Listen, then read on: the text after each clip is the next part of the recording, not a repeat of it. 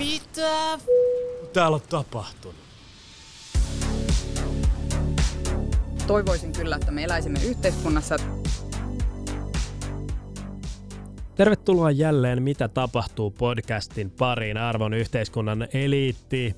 Tota, nyt meillä on pari Balenciaga-jaksoa purkissa ja me ei puhuta enää Balenciagasta. Se on saanut jo aivan tarpeeksi palstatilaa tässä podcastissa. Mutta nyt me puhutaan Kiinan protesteista. Tehdään tähän tämmönen pieni väli-Kiina-katsaus, koska suomalainen media itse asiassa on vielä tänään hirveän hyvin mun mielestä tarttunut tähän todella merkittävään swingiin, mikä kiinalaisessa politiikassa on tapahtunut. Moni teistä on varmasti kuullut, että Kiinassa on osoitettu mieltä koronatoimia vastaan tässä lähiaikoina. Yhdysvaltain hallituksen rahoittaman Freedom Housein johtaman China Dissident Monitorin arvioiden mukaan kaikkialla Kiinassa pidettiin lauantaista maanantaihin vähintään 27 mielenosoitusta. Ja sitten taas australialainen ASPI-ajatushautomo arvioi, että on ollut 51 mielenosoitusta 24 eri kaupungissa. Eli aivan ennen näkemätön määrä mielenosoituksia on ollut Kiinassa, johtuen siis siitä, että siellä on edelleenkin ollut äärimmäisen tiukat koronasulut. Ihmisiä on suljettu niiden kämppiin, niitä on lähetetty erilaisiin karanteenisenttereihin ja muuta. Ja osittain, että mielenosoitusten roihahtamisen taustalla on ollut se, että Xinjiangissa oli tulipalo, jossa kuoli useita ihmisiä ja osittain johtuen tai väitetysti johtuen siitä, että he eivät päässeet taloistaan ulos johtuen siitä, että ne oli tällaisten barrikaadien takana. Homman nimi on se, että Kiinan virallinen terveysviranomainen on ilmoittanut, että ei tässä ei ollut koronasulkujenkaan mitään tekemistä, että tätä paloa ei saatu sammumaan, mutta mitä matskuin mä katsoin, niin se näytti kyllä aika ilmiselvältä, että se palo tai ne kuolouhrit ja se laajeneminen johtui nimenomaan siitä, että porukka ei päässyt sieltä kunnolla ulos ja palokunta ei päässyt kunnolla sisään. No mutta nyt on kuitenkin saavutettu käänteen tekevä piste, niin sanottu käännekohta tässä. Siis nämä mielenosoitukset Kiinassa, ne on oikeasti toiminut. Ja tämä oli tällainen iso spekutuksen aihe, mistä mä puhuin monen ihmisen kanssa, että vaikuttaako tämä mihinkään yhtään mitään. Ja porukka oli silleen, että ei, ei, että niitä annetaan osoittaa mieltä vähän aikaa ja sitten poliisi vaan vetää ruuvi kireelle ja sama homma jatkuu, koska tämä koronapolitiikka on Xi Jinpingin lempilapsi ja sen ego ei mitenkään kestä sitä, että nyt aletaan antaa kansalaisille jotain myönnytyksiä, mutta hyvin poikkeuksellisesti täällä ollaan saatu tuloksia osoittamalla mieltä Kiinassa, mikä on niinku uskomattoman rare keissi. Ja moni varmaan tietää, että Kiinassa on olemassa tällainen suuri palomuuri ja niillä on aika estetty pääsy paljon tällaiseen läntiseen mediaan, oli kyse sitten Googlesta tai Facebookista ja vastaavasta, mutta kuitenkin kiinalaisten internetin käyttäjillä on ollut aika hyvä yleistieto siitä, että muualla maailmassa tästä koronasta ja koronasuluista etenkin on vähän jo päästy eroon, että vaikka meilläkin on tartuntatilastot aika korkeat, niin me voidaan elää jossain määrin normaalia elämää. Se on sitten herättänyt siellä sellaista katkeruutta ja moni näissä mielenosoituksissa vaatikin ihan kommunistisen puolueen eroa ja Xi Jinpingin eroa ja kaikkea vastaavaa, että se lähti aika niin kuin käsistä jo Kiinan mittakaavalla. Mutta niin kuin sanottu, moni oli skeptinen, että saako tämä mielenosoittaminen aikaan yhtään mitään, uh, mutta nyt esimerkiksi tänään CNN, BBC ja Reuters on ilmoittanut näistä konkreettisista mielenosoitusten vaikutuksista. Ja käytännössä siis Kiina sallii nyt kotikaranteenin ää, monessakin kaupungissa silleen, että sun ei tarvitse lähteä enää niihin helvetin karanteenisenttereihin.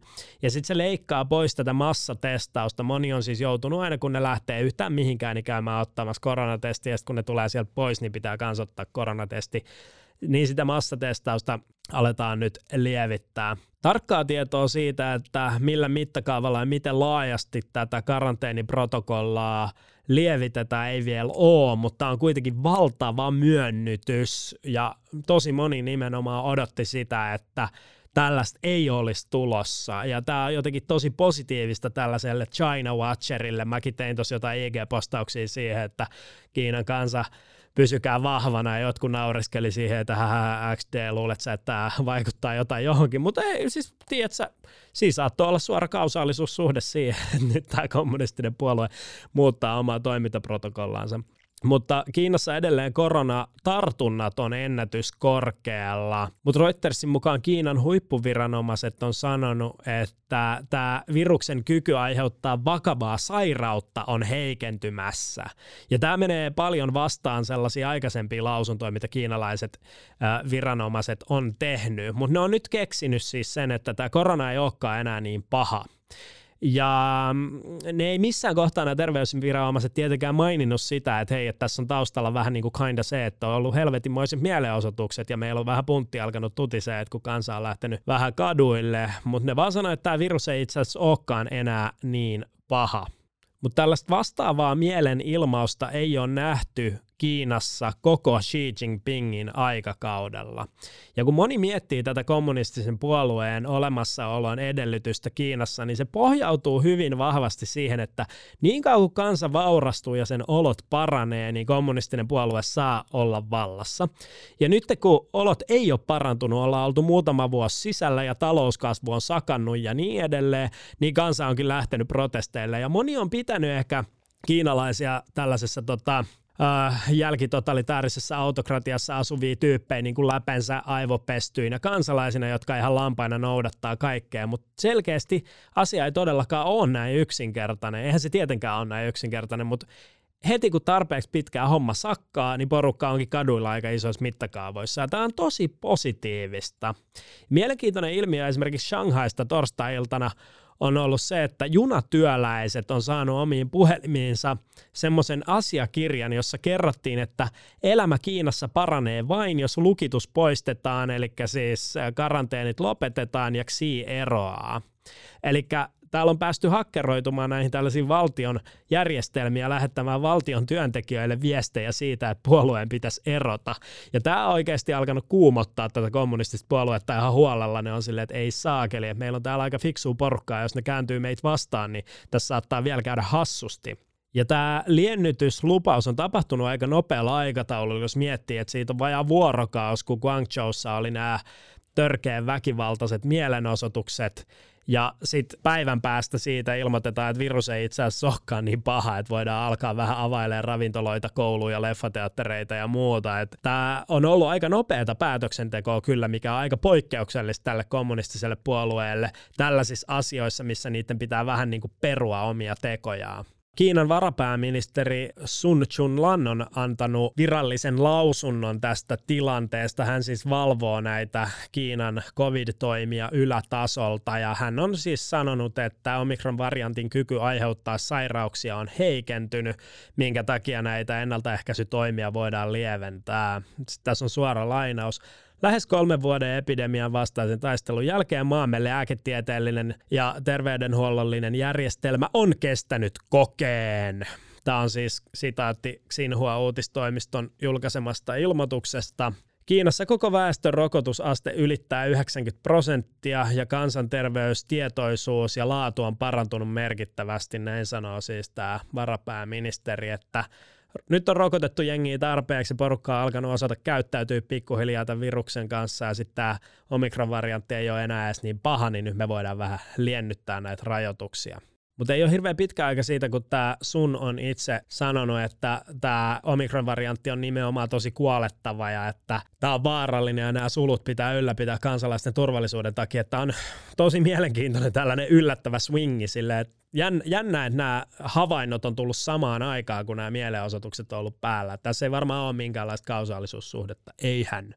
Ja nythän moni odottaa sitä, että Kiina avattaisi uudelleen ensi vuonna. Tästä on ollut paljon spekulaatioa. Siellä on nähty tietyissä osakkeissa pientä nousua jo siinä mielessä, että ihmiset uskoo, että Kiina saattaisi olla pikkuhiljaa avautumassa muulle maailmalle, mutta tästä ei ole vielä ollenkaan mitään varmuutta, että missä järjestyksessä se avataan ja missä aikaikkunassa. Mutta moni on sitä mieltä, että kunhan nuo epäröivät vanhukset saadaan rokotettua alta pois, niin se voi hyvinkin olla, että Kiina palautuu taas lähemmäs ja lähemmäs semmoista normaaliin tilaa, että sinne voi ulkomailta ihan oikeasti mennäkin. Mutta nuo mielenosoitukset on saanut aikaan pieniä markkinavaikutuksia, että pörssikurssit on laskenut Shanghaissa ja Pekingissä ja muualla, mutta nyt ne on pomppailut pikkuhiljaa pikkuhiljaa sitten takaisin sitä myötä, kun tätä liennytyspolitiikkaa on tuotu julkisuuteen. Ja kansainvälinen valuuttarahastokin on sanonut keskiviikkona, että se näkee mahdollisuuksia talouskasvun elpymiselle Kiinassa, sikäli kun tuota koronapolitiikkaa uudelleen kalibroidaan. Eli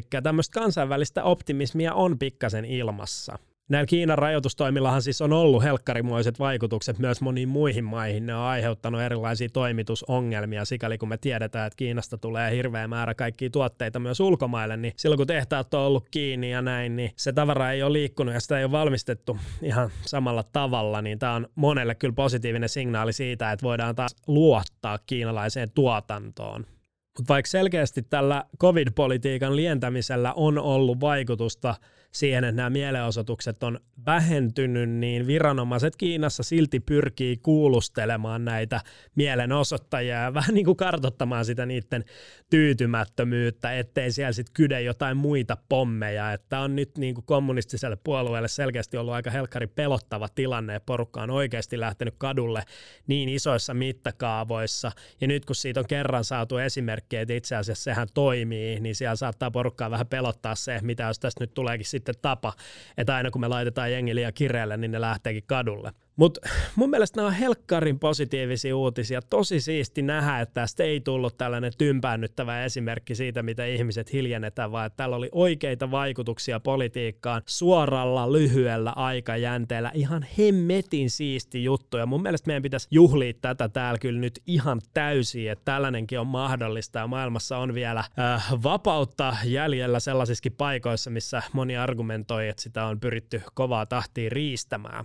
Mutta joo, tässä oli meidän tämmöinen pikkunen väli-Kiina-katsaus. Onnittelut kaikille Kiinan kansalaisille lientyneestä koronapolitiikasta ja jatketaan me täällä kotimaan kamaralla tätä meidän China Watcherointia. Kiitos paljon kaikille kuuntelijoille ja palataan taas seuraavan jakson ja aiheen tiimoilta asiaan.